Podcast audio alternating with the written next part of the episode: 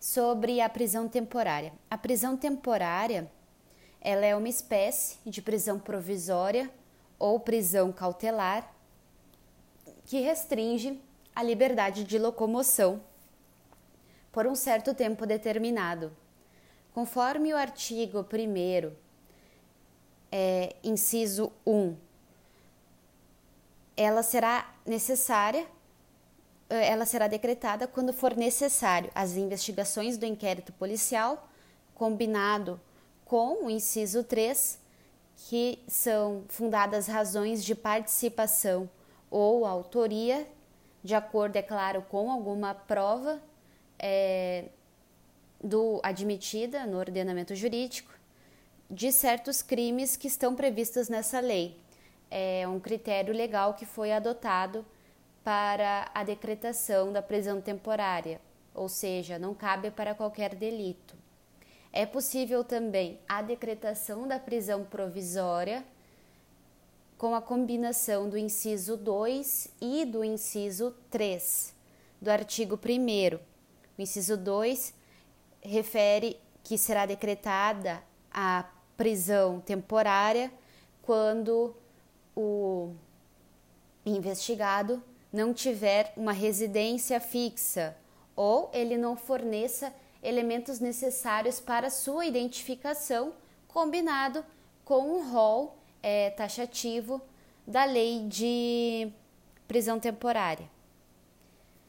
São crimes que prevêem a lei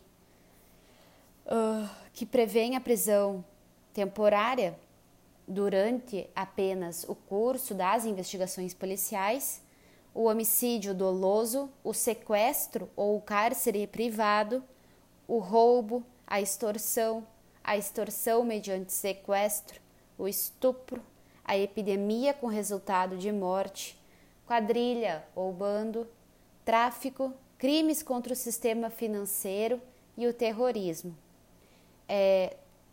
Homicídio doloso, sequestro ou cárcere privado, roubo, extorsão, extorsão mediante sequestro, estupro, epidemia com resultado morte, quadrilha ou bando, tráfico, crimes contra o sistema financeiro e terrorismo.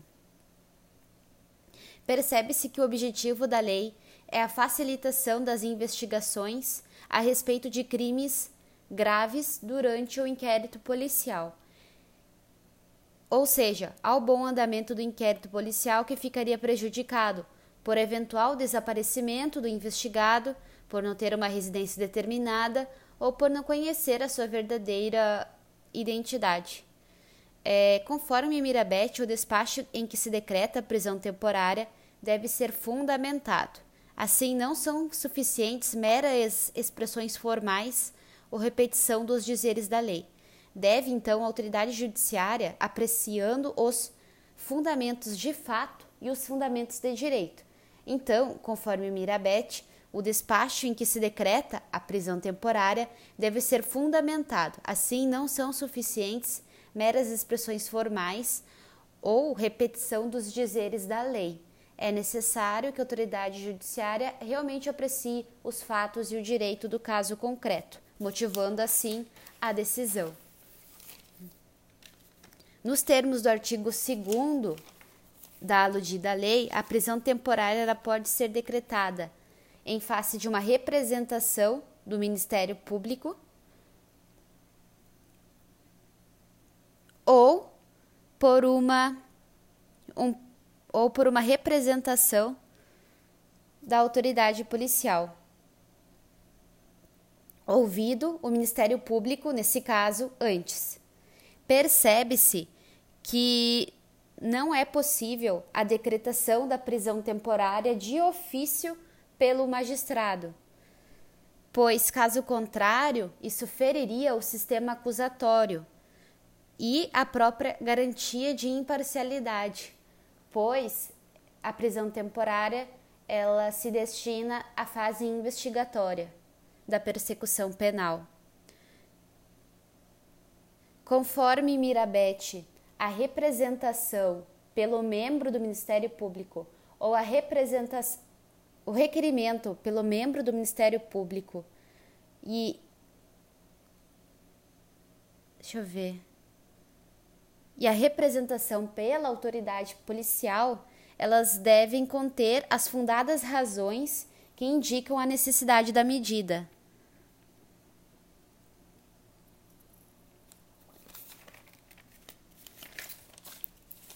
O juiz tem o prazo de 24 horas contados a partir do recebimento da representação ou do requerimento para decidir sobre em despacho fundamentado. Como a medida cautelar se justifica pela urgência no esclarecimento dos fatos, dispõe a lei que em todas as comarcas e secções judiciárias deverá haver um plantão permanente em 24 horas, pelo Poder Judiciário e o Ministério Público. O mandado de prisão ele deve ser expedido em duas vias, uma será entregue ao preso temporário, para que ele tome conhecimento dos motivos da prisão. Cabe destacar que teve uma alteração, agora legislativa, acrescentando alguns parágrafos ao artigo 2º, e um deles se refere que o mandado de prisão temporária deve conter o prazo de duração e o dia em que será posto em liberdade o preso. Na oportunidade, a autoridade policial, na oportunidade em que efetua a prisão, ela informa o preso os seus direitos fundamentais, além de entregar a nota de culpa, os seus direitos fundamentais de permanecer calado, de ser assistido por um advogado e por a sua família.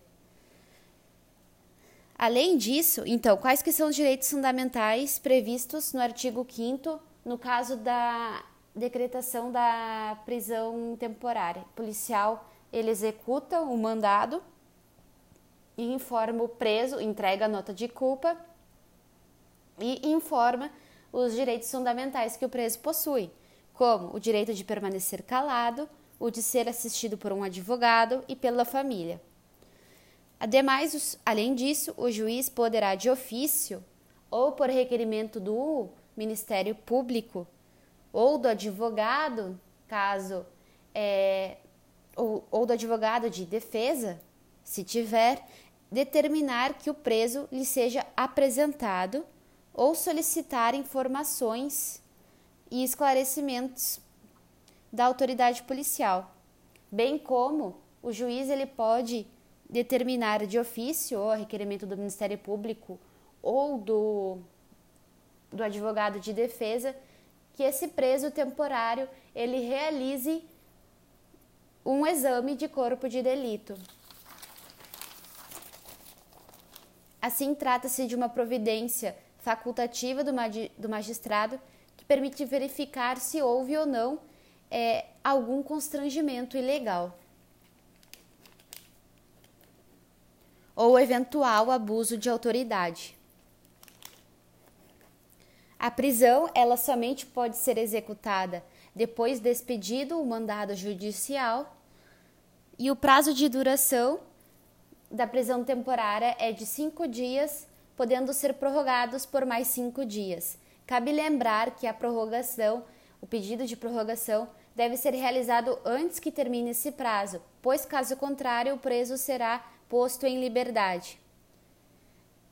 Com relação aos crimes hediondos, cabe mencionar que a lei que regula os crimes hediondos refere que, para eles, a prisão temporária também é possível, ou seja, o critério legal foi respeitado e foi aumentado, tendo em vista a gravidade dos crimes hediondos, o prazo de 30 dias, prorrogáveis por mais 30 dias. Conforme Mirabete, a prorrogação exige uma razão maior do que o fundamento invocado para a prisão, ou seja, só pode ser determinadas em casos extremos e não simplesmente por conveniência da investigação. Então, conforme Mirabete, no momento em que tu faz o pedido de prorrogação, além de ser durante o primeiro prazo, deve ser por uma razão maior do que o fundamento que foi invocado para a prisão. Ou seja, apenas realmente em casos extremos e não simplesmente para a conveniência da instrução, das investigações. Assim decorridos o prazo, o preso deve ser posto em liberdade, salvo se tiver sido decretada a sua prisão preventiva ou a prorrogação. Se não for observado isso, constitui um abuso de autoridade. A pessoa, ela sujeita à prisão temporária, ela deve permanecer obrigatoriamente separada dos demais detentos.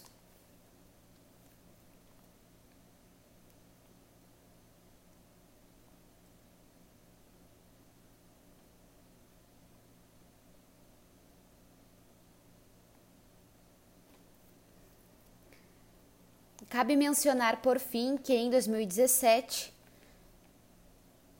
foram acrescentados alguns parágrafos no mandado, como referiu que no mandado conterá o período de duração da prisão temporária e o dia da sua soltura, e inclui-se o dia do cumprimento do mandado no cômputo do prazo. Ou seja, no dia em que o policial militar ou a policial civil executa o mandado, já está contando no prazo de duração da prisão temporária.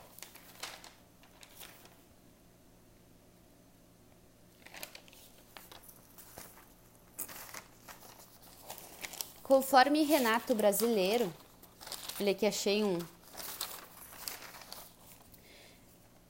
Há doutrinadores que entendem que a lei de prisão temporária ela é contaminada por uma inconstitucionalidade formal, pois teria sido resultado de uma conversão de medida provisória. No entanto, o Supremo Tribunal Federal não concordou com a tese de inconstitucionalidade.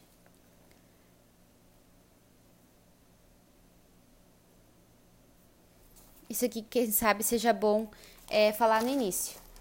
Começa falando que, conforme Renato Brasileiro, há doutrinadores que entendem que a lei é contaminada por uma inconstitucionalidade formal, pois ela é resultado de uma conversão de medida provisória. No entanto, o Supremo Tribunal Federal não concordou com a tese de inconstitucionalidade.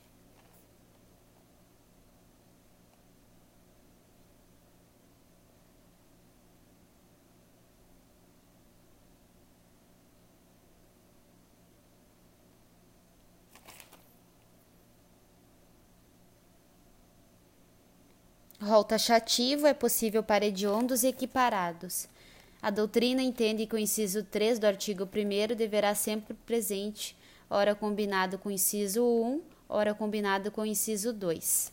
Tem que ter, portanto, a fumaça do delito, que é um mínimo de lastro probatório de materialidade e autoria, que é as fundadas razões...